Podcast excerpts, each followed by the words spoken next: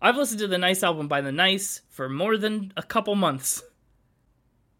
Connor, this is the part where you say, and I listened once yesterday. Oh shoot. Oh, he's out this week. Um Hey, it's me, the mixtaper. Forget all of that. I'm taking over this week. We're doing Phantom of the Opera by Andrew Lloyd Webber. Welcome to Spin It. Mixtober. uh-oh.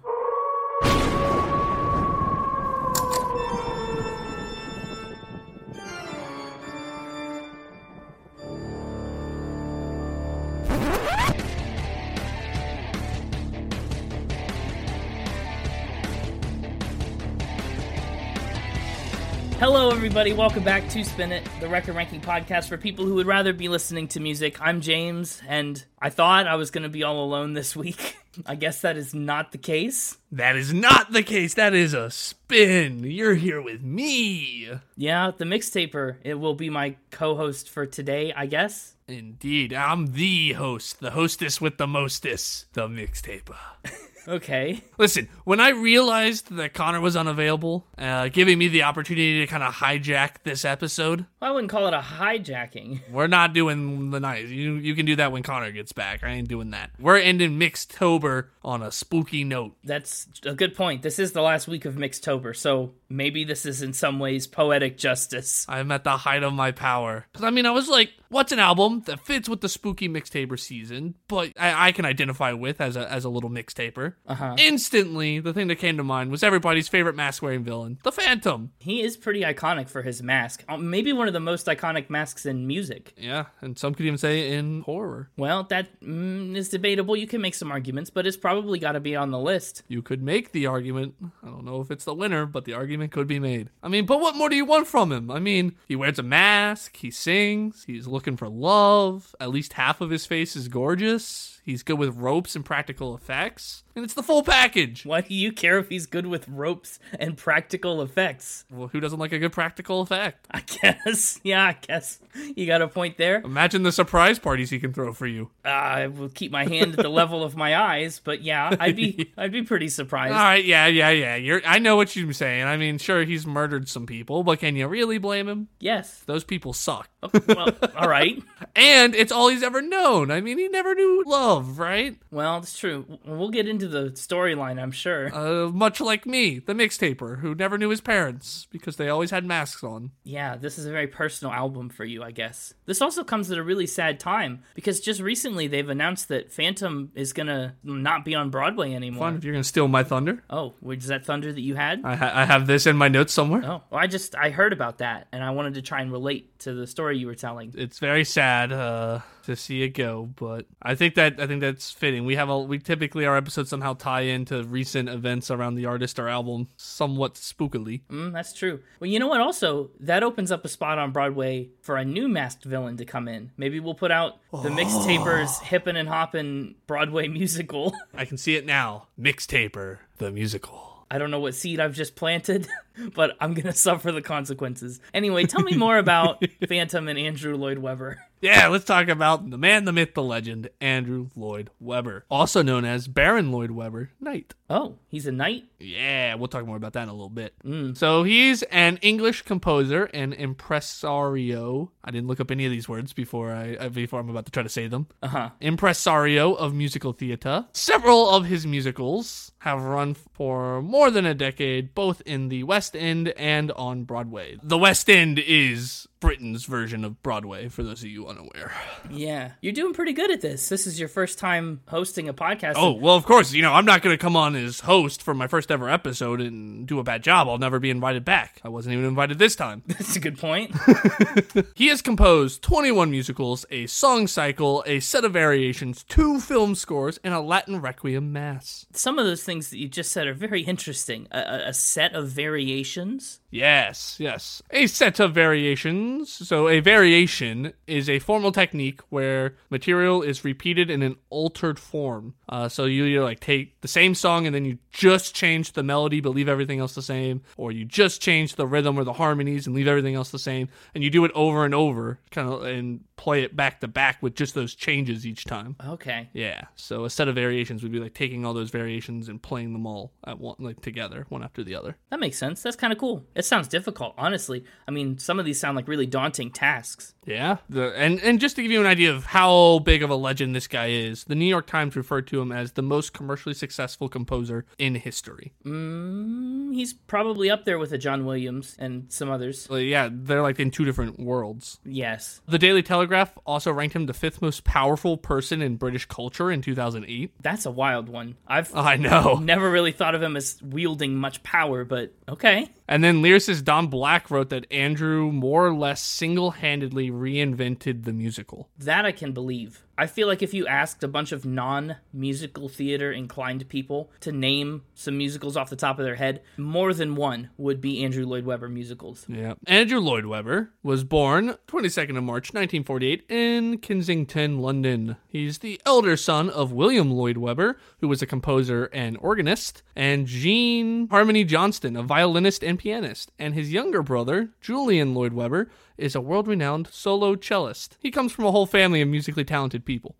Yeah? He's worked on some pretty well-known musicals, as you kind of said, uh, such as Joseph and the Technicolor Dreamcoat, Jesus Christ Superstar, and Cats, just to name a few. Uh, but he's also done several musical adaptations, which Phantom is one of, that you may not realize. He wrote the musical version of The Wizard of Oz. Not the 1930s one, you know, just a stage adaptation. It started as a book, Yeah. and then it was turned into a movie, and then from there, he in 2011, actually, a long time later, wrote the musical adaptation. Right. He also did Sunset Boulevard and then School of Rock and Cinderella, which just came out. Yeah, School of Rock is another a surprising one. Yeah. Yeah, he's versatile. Lloyd Webber was appointed Knight Bachelor in the 1992 Birthday Honors for Services to the Arts. So that's how he got his knighthood. Nice. Did he have a night bachelor party? yeah. nice. In the 1997 New Year Honors, he was created a life peer as Baron Lloyd Webber of Sinmunton in the county of Hampshire. What is a life peer?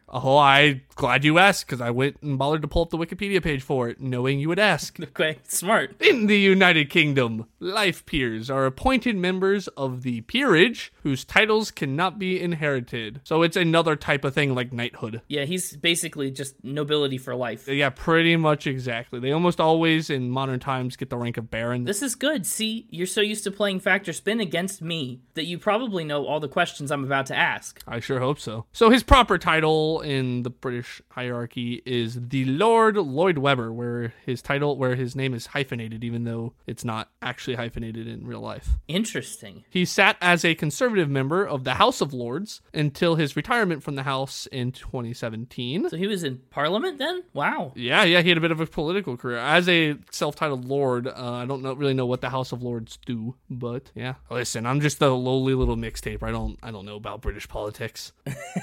Fair enough. His awards and achievements are so long they had their own Wikipedia page, so I'll just give you some of the highlights. He is an EGOT winner, which for those of you who don't know what that means, it means you have to win an Emmy, a Grammy, a Oscar, and a Tony. Yeah, all the major Academy Awards. Exactly. So he has won a primetime Em- Emmy, three Grammys, one Oscar, and six Tonys. Impressive. He's also achie- gotten the Lifetime Achievement Award for Theater, and he's been inducted into both the American Theater Hall of Fame, the Songwriters Hall of Fame, and has a star on the Hollywood Walk of Fame. Is he our first EGOT that we've talked about? He might be. Uh, probably. I don't know who else would have won some of these. I don't either. Kind of hard to win them all.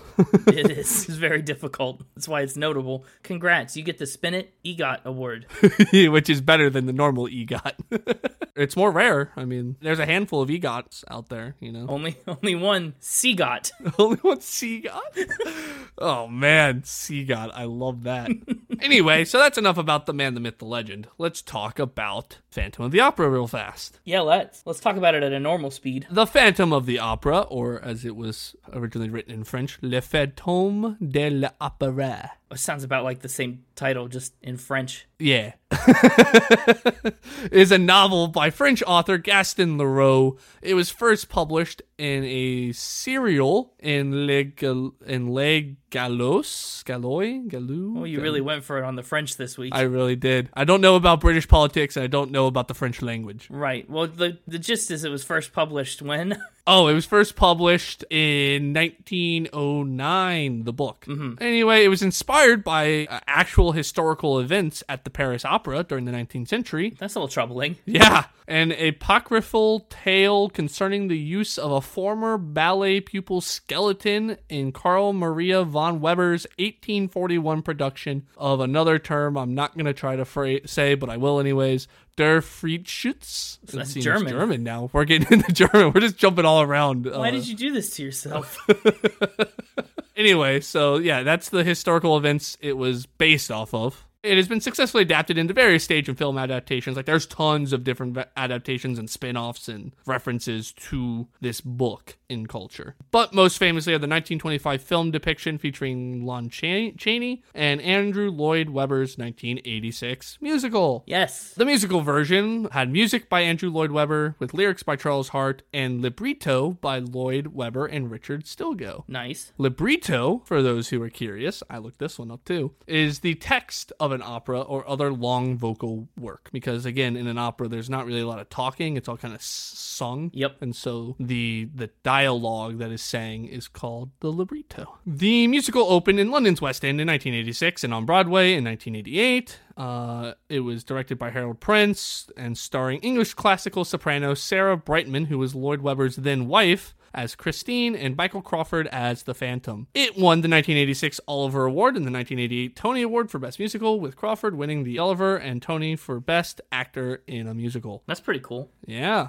Phantom is currently the longest running show in Broadway history and Rip. celebrated its 10,000th Broadway performance on February 11th, 2012. Could not find an updated number. Oh my gosh. So 10,000 performances was a decade ago. A decade ago. That's. I'm sure now that it's lot. been announced that they're closing, we'll get a final total. Oh yeah. With total estimated worldwide gross receipts of over 6 billion and a total Broadway gross of over 1 billion, Phantom was the most financially successful entertainment event until The Lion King surpassed it in 2014. Wow. Again, that's successful entertainment events. So all entertainment events ever, Phantom was number 1 until The Lion King beat it in 2014. That's pretty impressive. Yeah. And by 2019, it has been seen by over 140 million people in 183 cities across 41 countries. Yeah, I've never seen it on Broadway. I have seen a Really? touring version of the show, but yeah, I didn't see it on Broadway. very first time I went to Broadway, I had a choice of a couple different musicals, and one of them was School of Rock. But I went with Phantom. I'm like, I gotta see Phantom. You know, the longest running. It's like the classic Broadway show to go see. So. Well, the iconography, I mean, the mask itself has kind of become synonymous with musical theater and Broadway in particular. yeah. Anyway, the musical won several awards itself. In 1988, it won 19 out of 24 nominations it received, including Tony for Best Music. That's a huge 19 out of 24 at one, like in one year. That's a lot. Yeah. The film came out in 2004, starring Gerald Butler as the titular Phantom, Emmy Rossum as Christine, and Patrick Wilson rounding out the love triangle as Raoul. The whole cast is just perfect, but I did want to shout out Minnie Driver. She's phenomenal in the film. And that's the soundtrack version that we're going to discuss today, the movie version, for everybody curious, mainly because it's easiest to find on Spotify, and it's the one most people are probably familiar with. The movie's more accessible than the theater production. Yeah, that's true. And it's just, you know, then we can kind of talk about some of the silly things in the movie uh, as little anecdotes along the way. So that's the one I chose to do. I'm in charge. I'm the mixtaper. Yeah. but before we go down the dungeons of Black Despair, we need to plunge into the prison of my mind. And by that, I just mean it's time for Factor Spin. Oh, yeah. oh, I'm so excited. Yeah. I'm not used to being on this end of the game. In theory, I mean, the canon of the show would state that this is the first time ever that I've been able to play Factor Spin against the mixtaper. The first time I've ever gotten to ask questions. Yeah, but it's my game. I created it, you know. I'm sure I'll be fine. I'm going to get it perfect. In the past, I mean, you've played against Connor and you've had some difficulties. I think this could be a turning point for, for me as a question asker, despite canonically it being my first time That's to the do first it. time you've ever gotten to ask questions. You're the, this is the first time the mixtaper's been on the hot seat, and I'm hoping Yeah. for good results. You can hope all you want. You're not going to get them. It's my game. Are you ready? I know everything there is to know about Andrew Lloyd Webber. Do you now? Yep, I know everything. Do you know that Andrew Lloyd Webber was a one hit wonder? Yeah. I don't know. Actually, I just I was gonna say yes to whatever you said. Hang on. Let's let's back up. Well, that's that's your first fact. Andrew Lloyd Webber was a one hit wonder, despite all the awards and acclaim and power that you've said that he's earned. You know, the CGOT winner. He has been a one hit wonder. Okay. What do you mean by one hit wonder? Because I mean, he's written a ton of songs that are hits, so I don't think is. Like, what do you mean by this? How is he a one hit wonder? He's a one hit wonder because he released a song under a pseudonym at one point, and that song was a one hit wonder. Oh, are you talking about Tetris? I, I am. I am talking about Tetris. so you know about Tetris? Uh, if you're talking about the theme song from the Game Boy version of Tetris, yes. Yeah, I guess the audience may not know, so I'll fill them in a little bit since you seem to be in the loop. Here's the thing I'm concerned about, though. Was it a hit? What makes him a one hit wonder off of this? Was it a good selling song? Like, I know it exists, but. Whoa, Oh, good question. So let's back up a, a piece here. His pseudonym was Dr. Spin. Yes, and that's that's why I know about it, you know, because I'm the mixtaper factor spin. Of course, I know about all the doctor. I'm a doctor myself. We all know one another. Yeah, well, that's kind of one of the reasons I thought you might maybe lean towards this being a spin. Oh, I'm not going to say one way or another, but you seem to have some ideas about this one already. But he worked with producer Nigel Wright. The song came out in 1992, and it is the Game Boy version of Tetris from 1989, but has been remixed into a Eurodance style. And you're asking whether it was a hit. Well, it certainly was. It went to number six on the charts, spent eight weeks in the top 50, and in 1992, it was the UK's 75th best selling song that year. It even made it onto Top of the Pops, like we've talked about on the podcast before. Dancers dressed up as different Tetris shapes and danced around to the song, and it is bizarre. I, I watched it, it's really something. interesting. Yeah, since you know that Tetris exists, I feel a little behind the eight ball, but the fact that you have to determine the veracity of is that Andrew Lloyd Webber was a one hit wonder. Yeah. I don't know. I don't know if you're skilled enough at the game yet, this being your first time on this end, to have gone multi levels deep before putting in fake information. So I don't know if you would have taken the song Tetris and the Dr. Spin pseudonym and shoved in a bunch of fake stuff about it being a hit. I think you would have just found this and thought it was cool, and it also just happened to be a hit. So, from one doctor of spin to another, I'm going to say this is a fact.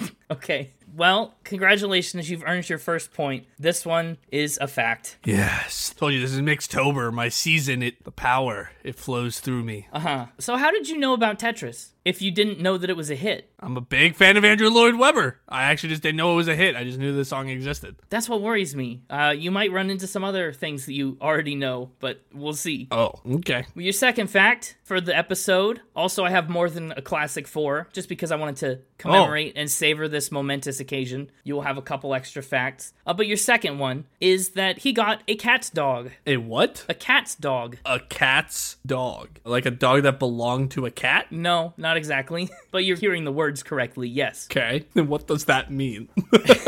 Well, think about it. Think about some of the things that Andrew Lloyd Webber is famous for. so this is going in the direction of the musical cats? The musical Cats, yes, very famous. Great. Something happened with Cats recently, kind of brought it back into the pop culture. Yeah, there was the movie version and it sucked. Sorry to all the uh, sorry to all the T Swift fans out there, but it sucked. Oh, you, it's okay. So yeah, in 2019, Cats got its very own movie adaptation, and uh, yeah, it did suck.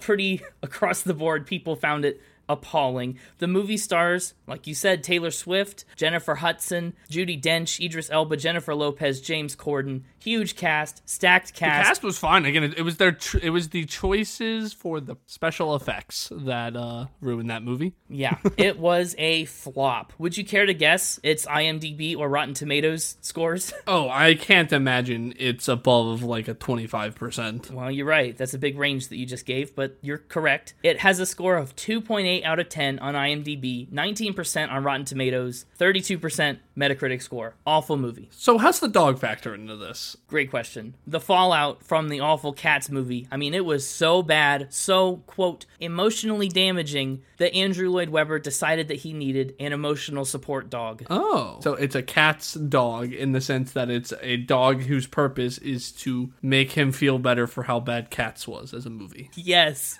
Yes, it's a it's an emotional support dog for the flop that was Cats. I see. Mm-hmm. is the dog's name? Mojito. how does Mojito emotionally support him? Oh, he does. Um, Mojito, you know, cuddles with him, plays with him, and is just around a lot of the time. Uh, and he also, you know, Andrew Lloyd Webber, busy guy, travels a lot, and sometimes he takes Mojito traveling with him. I see, I see. Does Mojito like to travel? Mojito a travel a travel dog, or is he a stay at home dog? Uh, he, he he's fine with travel, I think. Um, but obviously, traveling with a dog does kind of incur some extra complications sometimes. You know, it's not always the easiest thing in the world. That feels like that's going somewhere. Um, what kind of complications? Well, you know, airlines don't just let any dogs on planes. Some of them, you know, they they want to make sure that you're really got an emotional support dog. So they emailed him after he bought his ticket. They said, "Listen, we just need to verify that this is an actual therapy dog. Can you prove that you need a therapy dog?" Andrew Lloyd Webber replied to the email and he said, "Yes. Just see what Hollywood did to my musical cats." The airline replied and said, "Okay, no doctor's report required."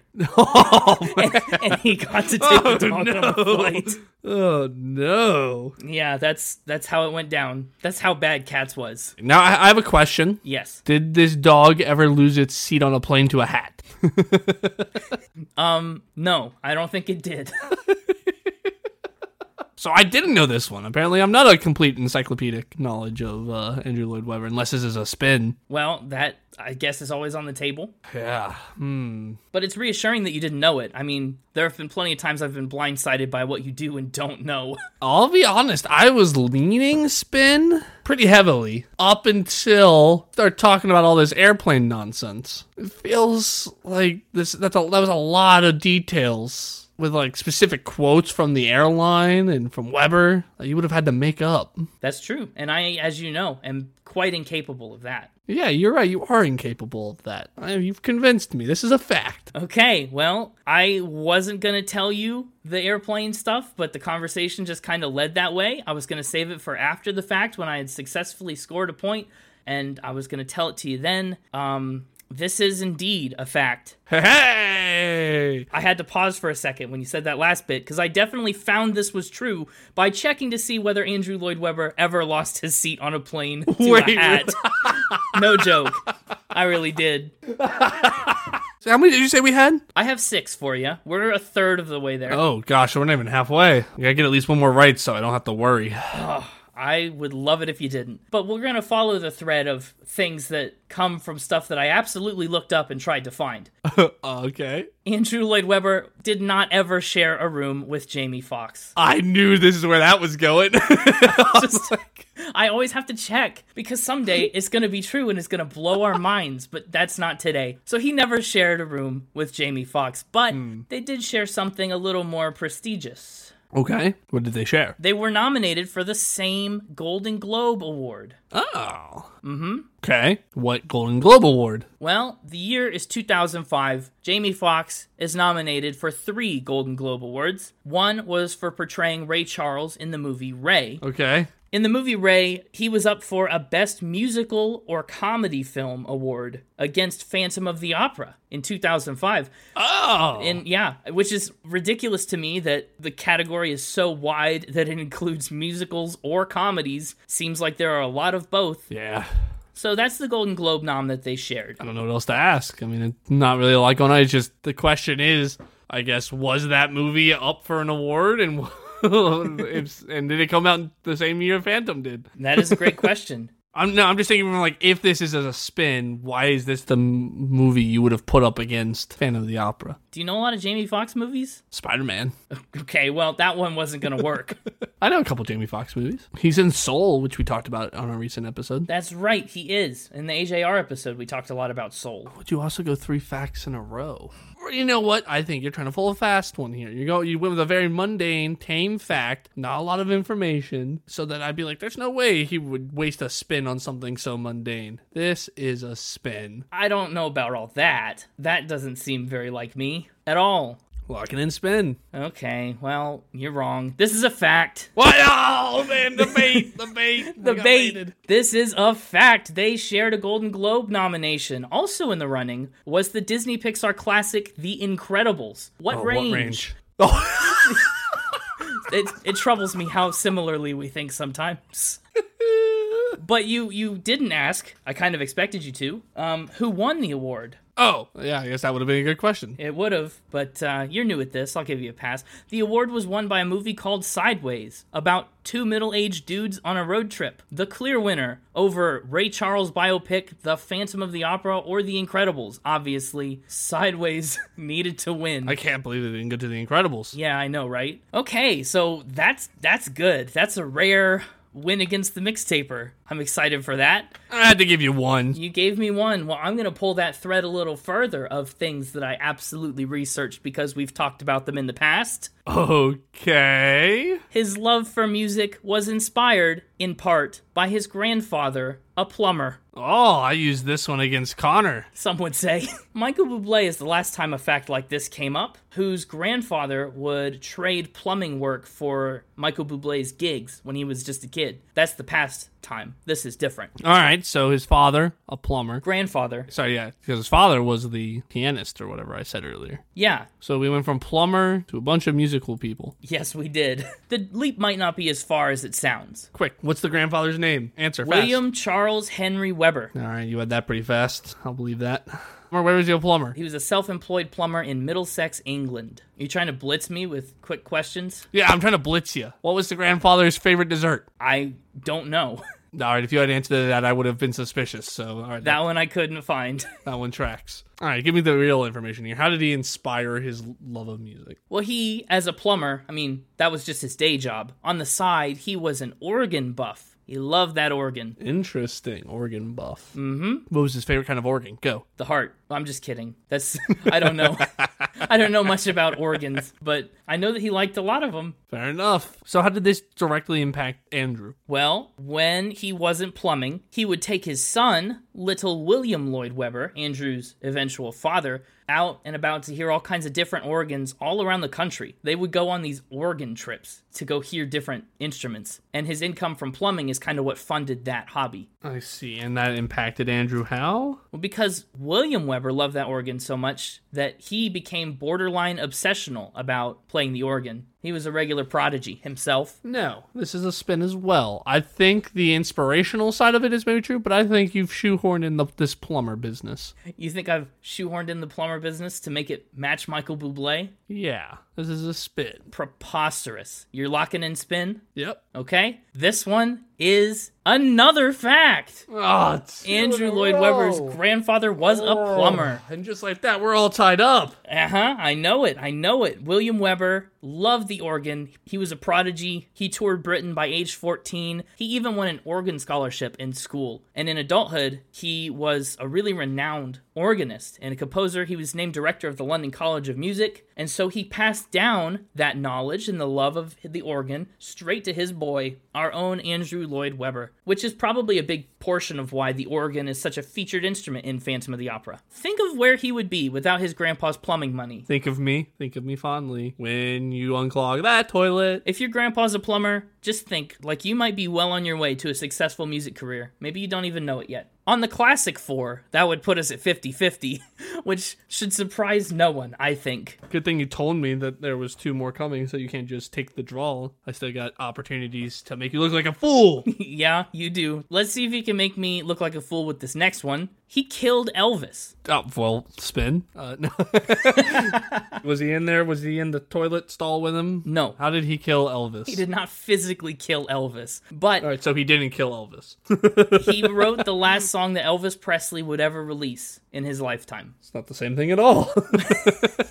Not quite. not that I have room to complain. That'd be very hypocritical. Yeah, I was going to say I'm kind of doing the you thing here. What was the last song? So, the actual last song that was released is called Easy for You. It's the 10th and final track on Elvis's 24th studio album called Moody Blue. How did uh, uh how did Weber end up writing this song for Elvis? Well, actually, he and his co writer Tim Rice wrote two songs for Elvis. The other one was called Please Don't Let Lorraine Come Down, but that one never got recorded. I was just curious how Andrew Lloyd Webber, the musical guy, and the one out here writing like church songs for for dead people, how he got roped in with Elvis. from Latin Requiem to Elvis rock song? I don't know, honestly. Hard to say. And how does this tie into him killing Elvis, or is that just your catchy title? Well, no, that is what he said in an interview with the BBC. He said jokingly that the song was what killed Elvis, being the last one that he released. Actually, shockingly close to his death. The album came out on July 19th, 1977, and he passed away suddenly on August 16th, less than a month later. Yeah, I'm gonna go with fact again. You're going with fact again. I think you're blitzing me with a bunch of facts here. the expectation would be on your first time playing, you want to be able to help the temptation of just making up a bunch of wild spins. So I think you're doing the opposite. Okay. You're just playing the game then. This has nothing to do with the fact or what's in it. You just think I've gone a lot of facts. Uh, I have no reason to not believe this. I'm a little skeptical that Weber would have randomly written this song that you didn't have any of that information. But the interview part again, unless you just, I don't know how you would have stumbled across this when researching Andrew Lloyd Webber if this interview didn't exist. I'm gonna go with fact. Okay, you're going with fact, and you are Yeah. correct. This is another fact. Ha cha cha. That's the one I needed. The worst I can do is 50 50. True. He also killed the Everly brothers with their last song called Cold. Oh gosh. Oh, I know. So you better watch out. All right. So the worst you could do is 50 50. That's not bad. t- yeah, that takes some pressure off, but I'm pretty confident I'm gonna make you look like a fool. I know I could still lose, but I do feel pretty good about this, the way this has gone. It's been better than a lot of the other past Factor Spin games. Uh, it's rough on this side. It's uh, you know I'm not used to it. It's, it's No. a little harder than maybe I thought it was. Uh huh. Well, this last fact is about to go a little off the rails. He helped develop a TV series. Which TV series? It never really got a proper release, but it was a TV version of the Railway series of books. Does that ring any bells? Should it? It should, actually. In 1974, Andrew Lloyd Webber got together with a guy named Reverend Wilbert Audrey. Reverend Audrey was the creator of Thomas the Tank Engine back in 1942. Okay, so now I see pun intended off the rails. Off the rails a little okay, here we Yeah. go. So are you telling me Andrew Lloyd Webber was making a Thomas the Tank TV show? That's correct. Andrew Lloyd Webber wanted to make a Thomas the Tank Engine animated TV series. Why?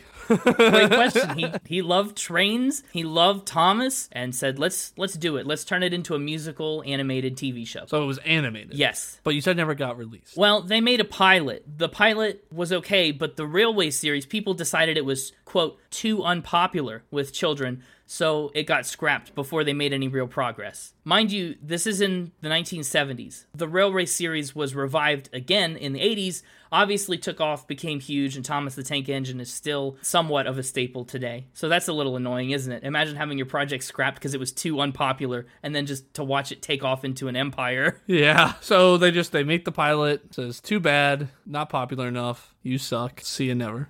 That's that's what they said to Andrew Lloyd Webber. He didn't exactly decide to stop there. Where does he stop? Well, so I can't tell if what I'm about to say is going to make you believe this more or less. So I'm just going to venture onward and we'll see where you land. Andrew Lloyd Webber already has built up this significant catalog of train themed music that he's prepared for the series, right? And we can't just let that go to waste for some reason. So uh, he says, you know what? I'm going to make a train musical. Uh-huh. Is this going towards Starlight Express? It is going towards Starlight Express, You which son hit of a the gun. stage in 1984. Oh man. yeah. So you're obviously a little familiar with Starlight Express, as I figured you Yeah, would be. yep. As soon as you said Tetris, I said, there's no way he doesn't know Starlight Express. For context, the original soundtrack of the musical features more than 40 songs, and to emulate trains, the actors wore these big clunky metal outfits. A lot of the choreography takes place on roller skates. It's kind of a wild musical to watch some clips of. Mm-hmm, I'm not familiar with Starlight Express. It sounds wild. It's wild.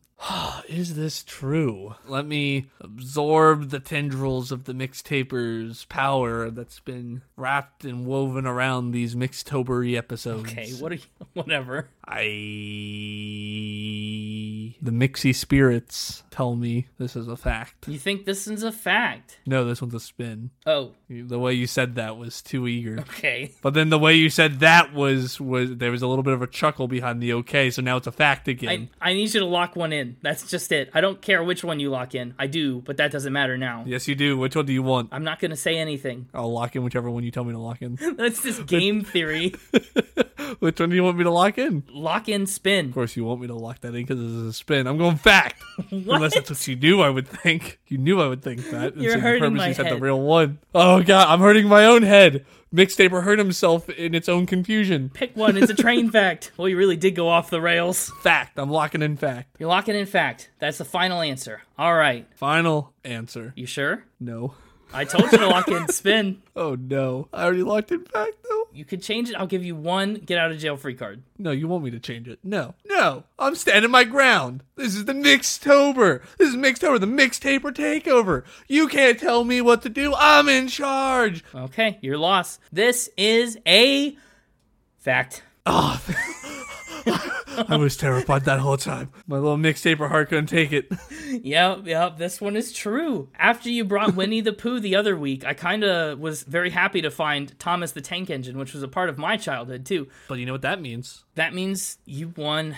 I went four for six. I told you I could not be defeated. I'm pretty happy to have gotten two. That is that is a new record for me personally. Oh, is it? Is that the oh, wait? Oh, is that the best you've done? Against you? Yes. Fair enough. But with that, I'm not leaving this time. I'm sticking around. Yeah, I can't exactly tell you to leave this time. I think it's time to talk about album art. Good, Look at you, you already know the flow. You you know, I practiced. I practiced in the mirror. Yeah, the album art for this, I mean, it's kind of just a movie poster, but a square. Yeah, it's got Christine and the Phantom on it in their weird pose from Music of the Night. Uh huh. The interesting thing about it that I really like is the Phantom, you only ever see half of his face because he has the half mask, right? Well, that's true. And in this, you don't really see any of his face because the half of his face that isn't covered by the mask is blacked out. Yeah. The English teacher in me Yeah. Is there an English teacher in you? Yeah. The English teacher in me would say that the duality of the mask represents the man and the monster, right? And so in here, we've covered up the man, leaving only the monster. Ooh, not bad. Yeah, see? Pretty decent English teacher inside of me. So, uh, unless you got anything else to say about the movie poster album art, I think it's time to kick things off with our first track Let's do it. The Overture. Uh, yeah. Well, normally, I mean, an overture, it is just an instrumental, but this is a pretty cool instrumental. Yeah. The interesting thing about this is that it really only does Phantom of the Opera. You know, usually an overture kind of cycles through all the major song beats of the musical, Yeah. and this one really only hits Phantom.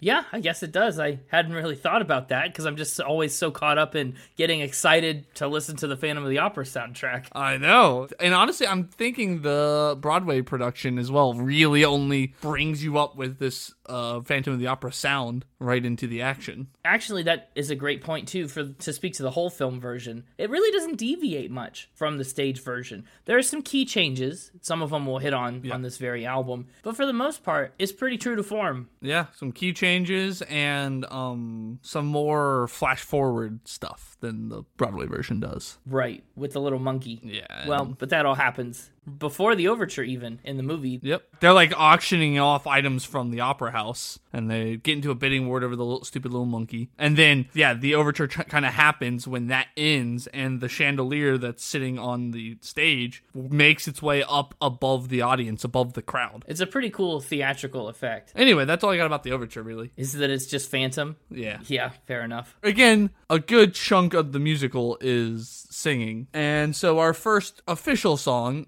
is Think of Me. Yeah, well, it's not even that stuff that's cut from this album isn't dialogue. It's also sung, but it's also a lot of filler. It's not stuff that would be worth putting on an album. Mm-hmm. But think of me. Yeah, I like that. I think of think of me fondly. it's just got such a floaty, like a songbird kind of quality to it. It's it's kind of an opera within an opera because this is one of the songs that she performs on the stage for the audience in the movie. Yeah. Again, in the movie version, it starts off with our little prima donna, Carlotta, like quitting, going on strike. And so then the new owners of the opera house, they're like, oh crap, what are we going to do now? And then they're like, hey, you, you can sing. Show us what you got. And Christine does a really awesome rendition of the song Think of Me. It brings the house down. Mm-hmm. And this version too is so poetic. There's a lot of really sweet lines in here. Mm-hmm. Like think of me fondly. Uh, you know, we said our love was evergreen, unchanging as the sea. But stop and think of me. I love the the last verse too about flowers fading and everything having its season, but promise that you'll remember it. Sometimes you'll think back on it in love and like with good thoughts. And you get like the cool transition from like her get, showing them what she's got to her actually on the stage performing it. And that's where we're introduced to Raul, Raul, the stupid ex-boyfriend. X only for a second, honestly. Yeah, uh, he kind of yeah. swoops in and makes his move pretty fast. Yeah, he's like, "Can it be? Can it be Christine?" And he's like, "Bravo!" He sings a little verse that's to the same beat of her song that's from a opera, which is interesting. It is. Like if you think about that in like the context of like real life, like he watches her do this opera and then sings to the tune of her song for some random reason. Well, I mean, why not? It's cute. It- I think it's a very sweet song. I think it sets up thematically what she's looking for. Like the song itself has a lot of, as you said, kind of romantic, lovey, sweet lines. It's kind of implied that the two of them knew each other from their childhood, Right. and this is them reconnecting. And so you may be thinking to this point, okay, this sounds like a pretty normal musical. It sounds like a pretty standard plot. What's the big deal? And then this next track is where things start to really take a left turn into, huh? Yeah, our next track, "Angel of Music." Yeah. The backstory here is that, is that Christine's dad has passed away, and she's been like living in the opera house, getting singing lessons from a mysterious person that lives behind her mirror. She thinks it's the ghost of her father, Right. We know better. It's Gerard Butler. and so does her best friend, who's like, "Christine, you're crazy. what are you talking about?" Yeah, that's not the ghost of your father. That's a man that lives in our walls. she says, No way. That can't be true. I would surely know if something like that were going on. But even Christine kind of she's a little scared of this weird fatherly ghost. Yeah. But it is a beautiful song. Oh my gosh. One of the best of, of this musical. Really? You don't think so? So like you have to have this song so that when the th- motif shows up later in the other songs, it's more powerful. Absolutely. But I think it's more powerful in those later moments than it is ever in this original setting. that may be, but this is probably one of the most repeated bits of music in the entire show. Oh, well, of course. Outside of the Phantom of the Opera's main organ hook, Yeah. it's pretty much this. So so again, it's kind of the duality of the Phantom as a character, right? He's literally called the Phantom of the Opera. We've got this ghost, but yet the more human, compassionate side of him is also this ghost. And so you could almost view Angel of Music and Phantom of the Opera as the two dueling sides of his character. Yeah, it's two halves of the same coin. It's a little intense. And and what gets me about this song too is that the lines are so literal. You, Angel of Music sounds like a figurative song, but she's like, "Yeah, here in this room he calls me. He's hiding and he's just an unseen genius." And Meg's like, "No." And again, this is where it gets really creepy, right? Because she says, Father once spoke of an angel. The Phantom, like, somehow finds out about this and adopts this persona of pretending to be her father's ghost. But it's like, it's weird. It is already a red flag. He's put a lot of work into this shtick. The other thing that happens during this part of the film is that, you know, little ex boyfriend Raul comes back to give her some flowers, give her a little hug, you know, rekindle things, kick things off again for, lay the foundation for a new relationship. Yeah, and that's what leads us into our next song, which is kind of an Angel of Music reprise right away, but they call it The Mirror. It's a spin off. And that's when the Phantom gets jealous, really jealous and mean. Yeah, he does. Insolent boy, the slave of fashion. Like, holy crap. yeah, he accuses Raul of sharing in his triumph, yeah, a little, little possessive. like he's trying to take Christine away from him or take credit. bit possessive. And then, too, Christine is like, Oh, I'm so sorry I talked to him. My soul was weak. Forgive me. And he goes, know. Okay, guess what? I'm coming out of the mirror. Like, think about how creepy that is if he has an entrance to her dressing room through the mirror. That he's also, she's never seen him before. Like, he's, yeah, it's weird. Shit, again, to her, he's, uh, this is him, like, revealing himself to not be a real ghost. But she doesn't, well, she doesn't know that yet. She still is kind of in the, in the throes of that lie. Yeah. I feel like the minute the mirror actually opens for him to pull her into the dimly lit tunnel, I think she should be aware this isn't a ghost anymore. This is a man in a suit with a mask on that's physically touching me. This is, this is a, a human yanking me into the basement. but she sure does go. Yeah. And then we get to one of the most iconic moments of the entire movie. Heck yeah. Track number five The Phantom of the Opera. Yeah, this is the point where he loads her onto a little boat and pushes her around through the sewers. Well, first he leads her down the most insane incline in human history. I mean, they're going at such a steep angle down. Like, and again, it all comes from her dressing room mirror. Like, what? He did a lot of carving. It's wild. There's a lot of candles and mist effects as he sings this song about. I mean, honestly, this song is just further exposition. Imagine how long he had to go around just lighting candles before this moment to make sure everything was right. Oh, she's gonna love this. This is gonna be so cool. And he has like a horse for her to ride. Like, what the heck? He's really just stepped it up. He's gone all out to shoot his shot. yeah, he sure does. We'll get to that in the next song. Yeah, well, the thing about the Phantom of the Opera is it's a great song and it sounds cool and it's, it's an awesome transition piece for this journey into the tunnels, but it's really just so expositionary. It doesn't really tell us anything that we don't already know. It just kind of tells the story that we've already kind of put together. Yeah, there are a couple really cool lyrics in here I really like. Again, they sing what's happening. It's not like metaphorical at all. You know, the first verse is sung by Christine, and then the second verse is sung by the Phantom. And he says, Sing once again for me our strange duet. My power over you grows stronger yet. And though you turn from me, which is sung as she like looks back up the slope, going, Hmm, maybe I shouldn't go into the sewer with a stranger. Like it, it's got the yes, you're physically turning from me and having second guesses, but it's got that kind of metaphorical my power over you, like you're being seduced by me and my weird ghostliness. Yeah. Um, there's the line "I am the mask you wear," which I think has a lot of really cool power to it. That in verse three, he sings "It's me they hear," like he's like living vicariously through her by teaching her to sing and getting her the spotlight. That's something he could never have. And then they both sing on top of one another. Again, it's this kind of duet scene, but they sing s-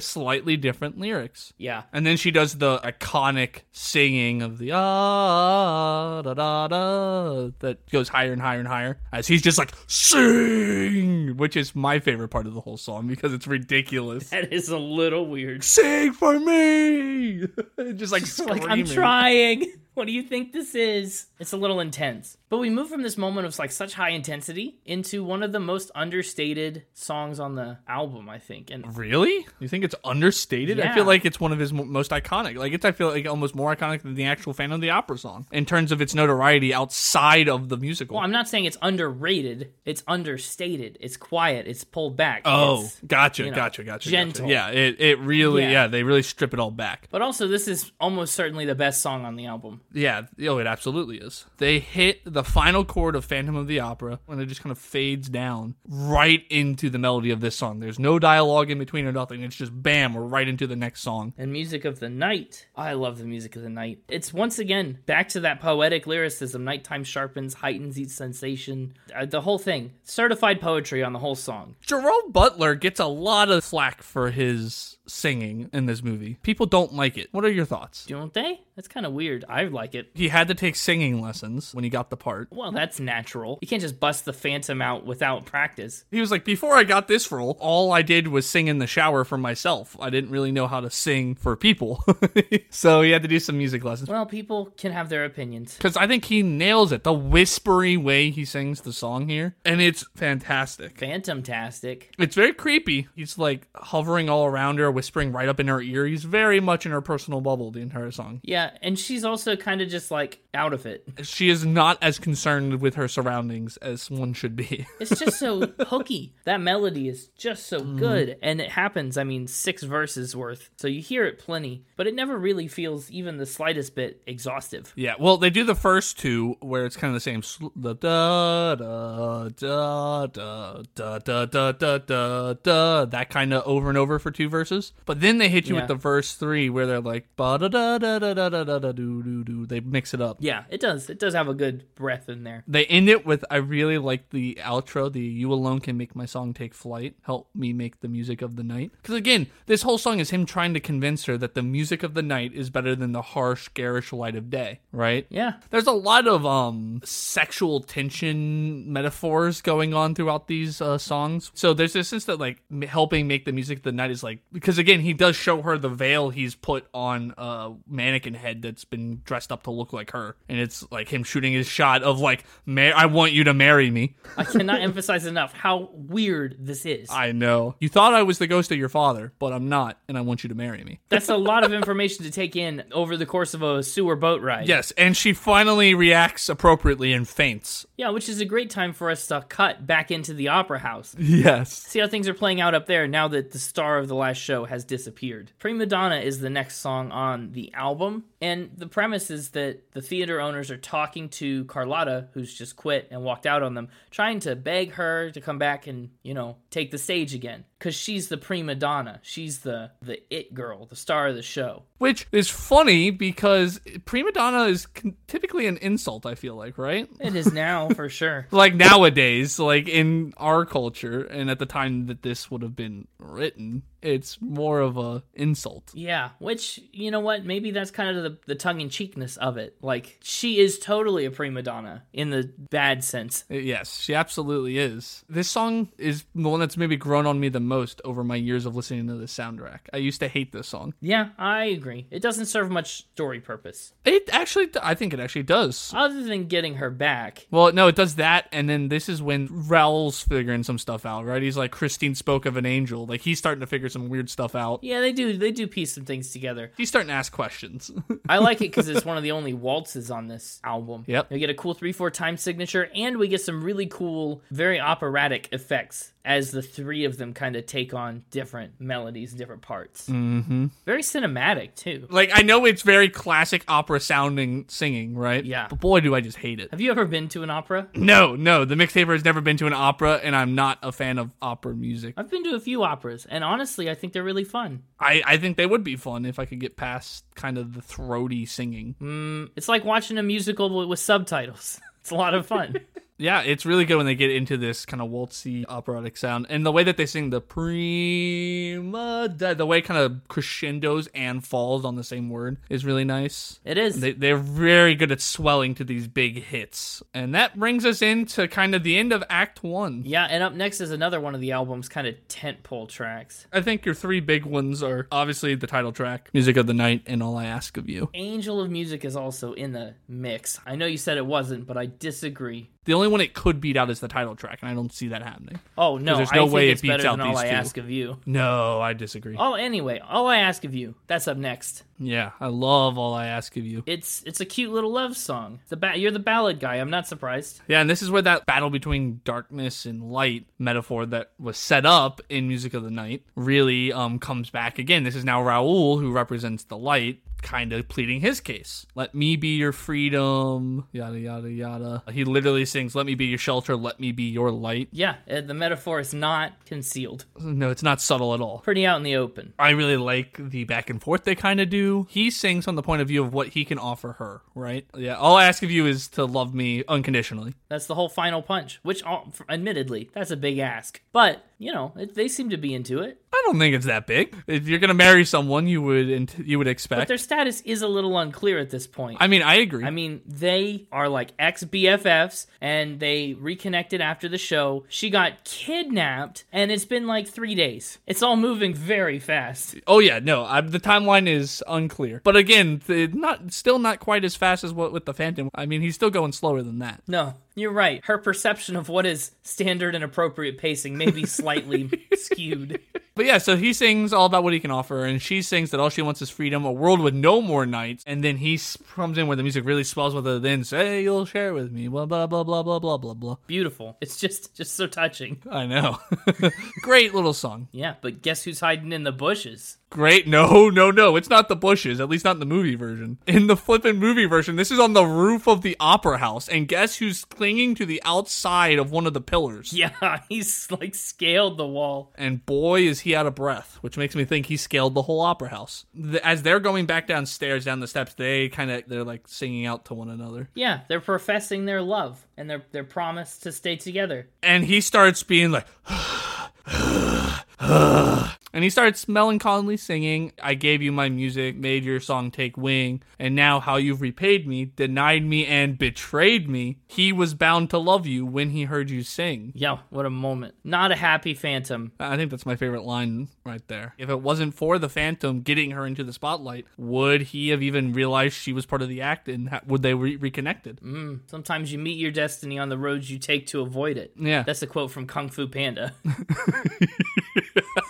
always applicable. So again, while the Phantom very creepy, you can kind of see from his point of view how he's been let down by every person he's ever interacted with. Oh yeah, that's another part of the story we should talk about. The whole reason Yeah, the Phantom yeah. is mad is that because he was ugly, he was kind of like a circus exhibit. Yeah, he was locked in a cage and he was beaten when he didn't perform. This one woman kind of showed him an act of kindness of helping free him, but then she just shoved him down in the opera house and said, "Don't come out." Uh, and so that's not really much better. And so you know, this is he's put all this work into tricking this woman, and he finally reveals himself to her, and then she also seems to turn away from him and be like, "No, I hate you," and he just assumes it's because of his face, when really it's more, "No, you're just creepy and been lying to her since she was a child." Yeah. Who can blame him for his lack of social skills? Exactly. That's what I'm kind of saying. Like, he's kind of a tragic villain. He's obviously a bad guy, but it's hard to really blame him when he doesn't know better. Right. He screams out, You will curse the day you did not do all that the Phantom asked of you. And I think that's when he really goes off the deep end. He fully accepts the persona of the Phantom. And I think that's what makes him go a little murder crazy in Act 2.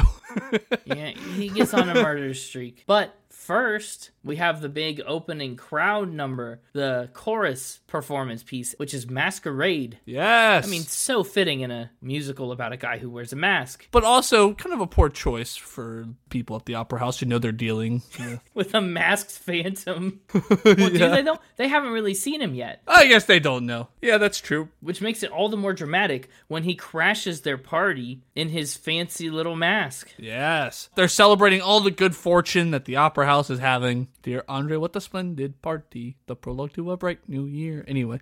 but they really jinx themselves with the line, uh, what a pity that the phantom can't be here. yeah, you're really tempting fate. Because again, the idea is that there's been a decent amount of time that has passed, right? So she chooses Raul. They are doing their secret little dating thing. They it's revealed that they're engaged now, but it's a secret. But nobody's heard from the Phantom in a while. He seems to be gone. Boy, is he not. Uh, Voices fade and turn to gasps as the lights dim and the phantom appears at the top of the stairway.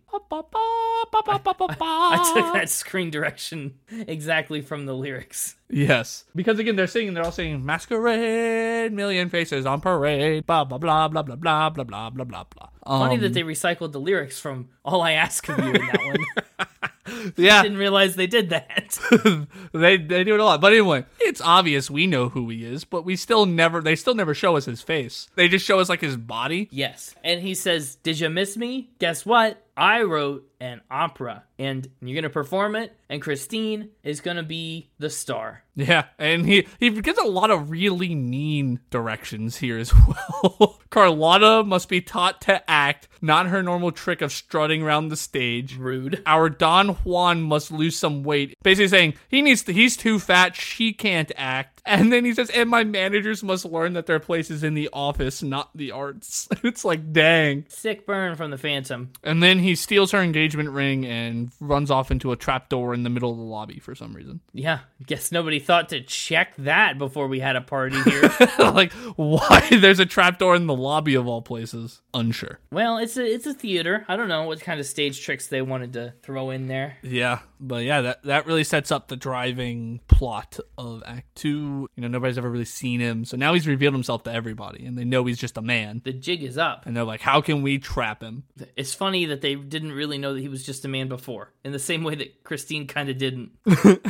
And then I think we transition to our next weird song. I mean, it's a good song. It's a very beautiful song, actually, but the plot going along with it, very weird. It is a little strange. She heads to the graveyard, Christine does, to mourn her father at his actual grave, not just her little shrine to him. him. I think it's probably like the anniversary of his death or something. Yeah, and she's wishing he was somehow here again, as the song title would imply. Yeah, and again, she promised to send him an angel in music, so she's still hopeful that that promise will be fulfilled. Not only does she wish he was somehow here again, but by the end of the song, she's kind of coming to terms with the fact that she can't keep living in the past. Yeah, it's actually a great full circle moment for her. It really is. Well, like you've talked about, you've come to appreciate Prima Donna more. Wishing You Were Somehow Here Again is the song that I used to not appreciate enough. And it's kind of grown on me a little more over time. yes, uh, I really like this song, and as I share Connor's ballad sensibilities. Oh, yeah, you're right. I quite like this song. But yeah, it's really heartbreaking because she's like, You were once my one companion. You were all that mattered. Like, it was just her and her father against the world. Too many years fighting back tears. Why can't the past just die? The way she hits that line, um, it really swells the music up into that final run of wishing you were somehow here again. Powerful moment. Too bad it's all ruined by another one of the Phantom's dastardly tricks.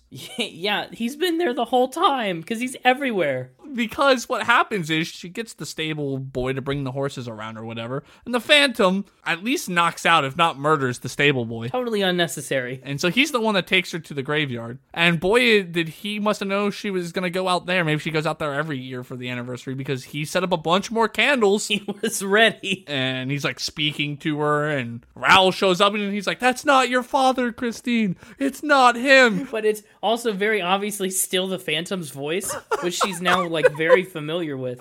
I know. And she just can't figure out that it's not the ghost of her father. It's not an angel of music. She just really wants it to be. But at least this time she does question whether it maybe is the Phantom. And so, yeah. But yeah, Raul comes out and they sword fight a little bit. Yep, yep. And then I, I assume we do a little bit of a time skip before we get to the next part. Yes, because we jump to the opening night performance of his musical, And the point of no return. The Point of No Return slash Chandelier Crash. We are not past it yet. no, we're not past it, and we won't be past it for another song or two. Even though the whole song is them singing about how they're past the point of no return. This, It's true. this is another big one for me. I think from this point through the end of the musical is just some of the best work of a musical ever. It is pretty great. We get to opening night. They got guards there. They got like the police there watching his box that's always left empty for him. But little do they know, they murder poor Don Juan. Yeah. Nobody questions the fact that in the Phantom's musical, there's a man who wears a mask like the Phantom. Yeah. Uh, so the, yeah, the Phantom takes the place of the main lead character, unbeknownst to everybody. yes, but I want to know your thoughts on this. Does Christine realize it's him when they're singing? Sometime in the middle of it, but I, again, they're past the point of no return, and it's probably too late for her to do anything about it. And also, I don't think she knows exactly what he's got in mind. What he does have in mind is just absurd. It's kidnapped. They fall through the stage through like a ring of fire. I'm 100% positive she did not see that coming. No, probably not. Maybe she was just like, wow, we're going to have to talk this out when we get backstage. And then all of a sudden, they plummet. And I mean, that's the point of no return right there. I love this song. He's like because he sings kind of a little foreboding the trap is set, which is fun because again they have a trap set for him, so it's a little tongue in cheek. He's like, I know they're trying to get me, but they're not gonna because I'm smarter than them. But also he's got a trap set for her, so it's like multi layers deep there. And this is the song that I mentioned has a lot of sex metaphors. Yeah, it does. In my mind, I've already imagined our bodies entwining, defenseless and silent. That's not even a metaphor. No, you're right.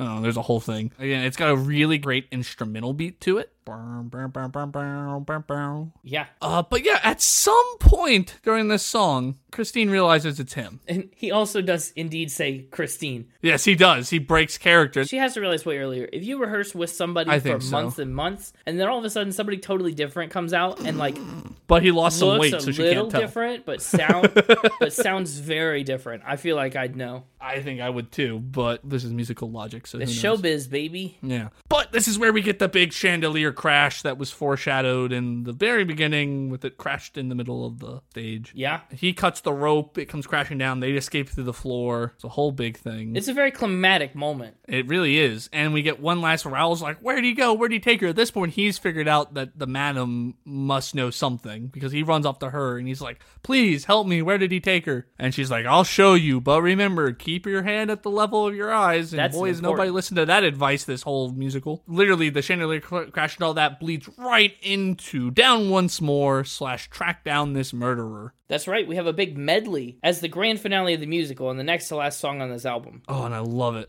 There's a lot that happens here. First of all, we get a reprise of a lot of the things the Phantom does in the music of the night, which is wonderful. This time, we're going down once more to the dungeons of black despair. It's a lot more kind of on a negative focus. And then we get a little more backstory here. Why you ask was I bound and chained in this cold and dismal place, not for any mortal sin, but the wickedness of my abhorrent face. Yeah, and then he gets Beauty and the Beasted. A, a giant mob forms of people at the opera house, and they come to track him down with pitchforks and torches. Down this murderer, he must be found.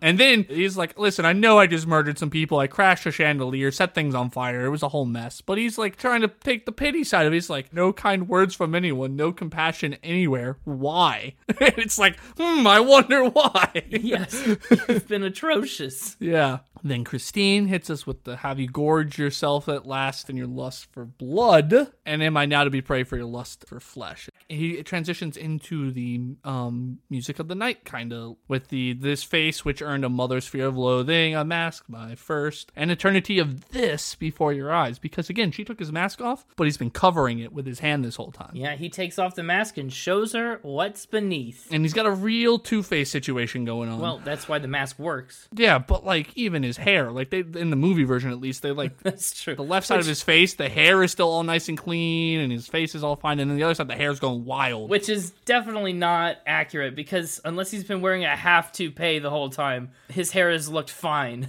Yeah, it was like that wasn't necessary. But then Christine tells it, she gives it to him straight. What she says is, you know what? You're pretty ugly, but you're even uglier inside. Like your Yeah. soul is way worse than your face. But then, just as the Phantom is, you know, kind of absorbing this, taking this in, everybody's favorite hero, Raoul, shows up.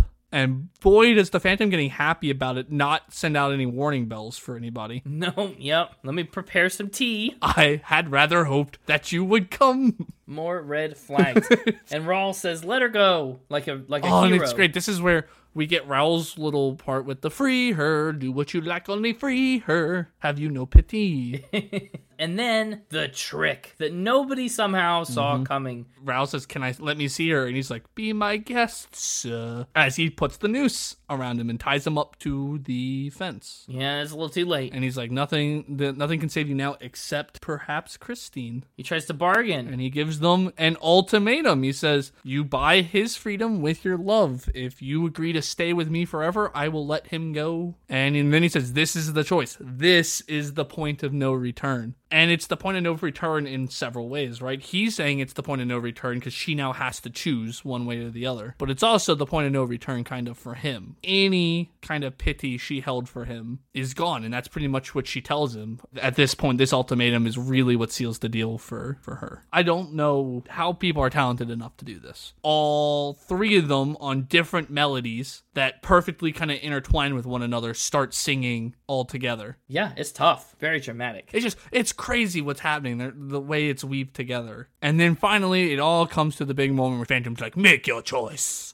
And then she shows him, "You are not alone." And then she kisses him. Spoilers. No spoilers. Uh, Listen, if you're listening to this and you haven't seen it, that's your own fault. Right. And then she runs away. No, she doesn't. He lets her go. Okay, but she leaves and runs away. And then again, this is all just we have not had a single true line of dialogue since Ever. since past the point of no return, which was like 30 minutes ago. And so then, as they take off in the boat, he starts singing a little reprise of Masquerade. We get one last big emotional music of the night couplet of You Alone Can Make My Song Take Flight. It's over now, the music of the night. As the Phantom poetically shatters his own mirror, which Yep. he's prepared ahead of time with an escape tunnel, as he probably would. Yeah, and then the crowd of people, the mob, enter and find the music box playing and his mask sitting on like a table. And credits. That's it. Yeah. But then we get the credit scene, Learn to Be Lonely, sung by Minnie Driver. Yeah, it's a fine song. I honestly had never paid it any mind at all um, until I listened to it before this episode, and um, and it's all right. It's kind of a weird 2004 song to close this musical off. Um, it, it's the only thing that makes this film version feel a little dated. Hmm, I like the song. It's another one that's grown on me over the years. Well, I've had one time through it, so It kind of sums up the the theme of you know you gotta learn to be lonely. No one's gonna be there to comfort you or care for you. You've been dealt a bad hand. Learn to be your one companion. Life can be lived. Life can be loved alone. yeah, pretty powerful message. And it brings us right into the sequel. No, I, I was going to ask if you were familiar with the sequel. The sequel ruins some aspects of this movie for me, and I try not to think about it. I agree. I try not to think about it either. I've never seen or listened to the sequel, but I know some plot points. And let's just say some of the things that the Phantom says he doesn't really ever get to do, he does, in fact, get to do. We just don't know when or how. yeah, what do you know about the about the sequel? I'm curious. Yeah, so the Phantom shows up as a carny in Coney Island with a son. See, it doesn't make any sense. The, the we ignore Love Never Dies. We we pretend it doesn't exist. It throws a wrench in everything. Yeah. Anyway, it's a whole thing. I think it's time for final spin. Yeah, so it is. I like the musical. Um, but as far as my normal scores go, the music is really interesting. I love how many times they're able to call back to older melodies and reprise things. This is very thoroughly woven together. So that's a big thing. I think a lot of the melodies are really excellent. I love the way that they can kind of tell a story through the music. You know, you can kind of follow the intensity of the moment based on what the music is doing, whether you have the lyrics or not. That's interesting. I'm giving music a 90. Nice, nice. Yeah, lyrically, I mean, it's pretty great. It it does get a little weird at times. Tells an interesting story. I mean, you don't have to have seen the movie to really pick up on what's happening throughout the story. I think you get most of the context you need from the songs. It's true. I like the lyrics. I think they're honestly decently solid. A lot of these are very poetic. Music of the Night is just like chef's kiss. Given lyrics a 91. Nice. Instruments and production are tough on this one. I like a lot of the instrumentation. A lot of it's very pretty and, and well done. But then there's some parts that just are kind of interesting, like the very synth driven Phantom of the Opera, the organ in there, but like the very heavy synth bass. And like you said, the opera singing. I don't know. I'm used to it. But if you're not used to it, it can be a little bit non standard. So I'm giving Instruments of Production an 82. Overall vibe, I mean, a little bit of a weird plot, but a great musical. It's such a great musical that you forget that the plot is so weird. so, I mean, credit where credit's due. I think Andrew Lloyd Webber really hit the nail on the head. That gives it a 90 for the overall vibe. I don't know what you're so excited about. I'm hopeful. It's going to be close. That gives this album a 90.5 overall. And, And my pick for the playlist is The Music of the Night. and, Your turn. no. that puts it right around number 76. Yes! Or it would. I did it! I did it! yeah, it's a soundtrack album, which I haven't really scored very many of, if any, No. actually. But I broke the top 100 of feat even Connor couldn't do. Yeah, you can rub that in. Um, but you kind of you kind of got off easy with an album that I already knew and a musical that I already really liked. Doesn't matter. I still did it. Felt a little like cheating. Took advantage of what was available to me. Sure. Well, Connor's going to be pretty jealous when he hears about that, I think. Yeah. You could tell him all about it when he's back from wherever he is. What's he doing? He never actually told me why he couldn't make it to the recording today. Uh, he went to the International Connor Convention that was held, that was held this week. Connor went to ConnorCon, and that's why he couldn't record the podcast. Th- They call it Con Con, and th- during the opening ceremony, that's the big song they do. They do Con Con. Can you art? Can you do the Con Con? Can you the Con Con? Oh my gosh, Con Con Con Con Con Con Con. it's awful. well, anyway, I'm sorry I asked. Now the question is: Is that a true? Is that a fact or a spin? You're playing Factor Spin? No, this isn't your episode for that. And you can tell us in the comments or on social media at Spin It Pod on Twitter and at Spin It Pod Official on Instagram. You're right. You're getting ahead of yourself here. I know I am, but I thought I'd throw them out why it was a good transition, and I was talking about them talking to us. Fair enough. And and I want to see if you remember your own Twitter handle this week. Uh, at the mixtaper. Nope. Dang it. I mean, Is it at the underscore mixtaper? that's right. Yes. Ah, I couldn't even decide if there was an underscore or not. He tried. So now I need to know your scores for this. We'll probably just lump them in with Connor's if that's okay. yeah, that makes the most sense. Yeah, for some reason I think that would work. And as much as I want to give it a perfect 10, I think Connor would never forgive me. Oh my gosh. If you broke his perfect tens, yeah, So I will instead just give this nine Seagots out of ten. Nine. Perfect. Well, nine Seagots. Spin It Awards, Emmys, Grammys, Oscars, and Tonys. Yes. That is no surprise to anyone. And it's gonna go right below Plastic Hearts by Miley Cyrus. Be- I'm below. You, uh, below. I just want to make sure I hear you correctly. Uh, yeah, You think you'll make Connor mad? yeah. Uh, it can't go above my girl Dua Lipa. Or, I mean, Connor's girl Dua Lipa. Our girl, Dua Lipa. She's our, it's dual Lipa. Oh, she's for both of you. anyway, It hovers in that area. Okay. yeah. And what's your playlist pick? You went with Music of the Night, I did. which was the easy pick. Well, uh, yeah, but it couldn't be missed. And I want to kind of go with All I Ask of You, but we already have kind of Music of the Night as a ballad. It's true. I could go with the title track Phantom of the Opera. That'd be another really easy one. I'm torn between Phantom of the Opera and Past the Point of No Return. Good grief. That's an eight minute song. I know, that's why I want to pick it.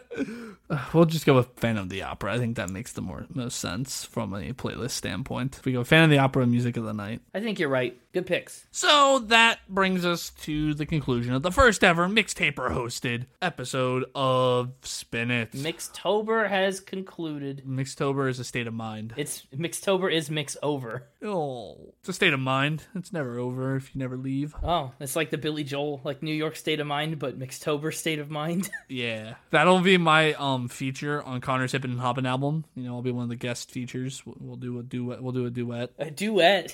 That would be something I would actually commission. I would love to hear that. yeah, a little duet. Anyway, if you enjoyed this and you want the Mixtober to triumphantly return in a future episode, please let us know. It's going to take some convincing. I got lucky with this one. If Con Con happens at the same time next year, maybe you'll luck out again. Just to reiterate, you can find us on all the social media platforms at Spin It Pod on Twitter, at Spin It Pod Official on Instagram, and www.spinitpod on the web. Be sure to follow us too. Follow, subscribe, like, rate five stars or four stars or zero stars, whatever you think you want to rate. Better be five. Five would be nice. Unless it's out of 10, then it better be 10. Well, that's true. You want to close this out? Yeah, as always. Keep yeah! Oh, oh, oh, sorry. Force of habit. Uh, keep spinning! That's the stuff, yeah. I'm pretty proud of that factor spin round, I'll be honest. Yeah, you did a decent job. I figured I had a good strategy going against the mixtaper. Like you're notorious for spinning. You're notorious for making up lies. I thought, what a better way to go up against you than to only bring facts, only tell the truth and not lie at all. Oh, I didn't realize that that was a good strategy. It was an okay strategy. Honestly, I'd call it about a 66% ineffective strategy. But So 33% effectively. yeah, but let's look on the negative side here. I thought you'd like that better. I do.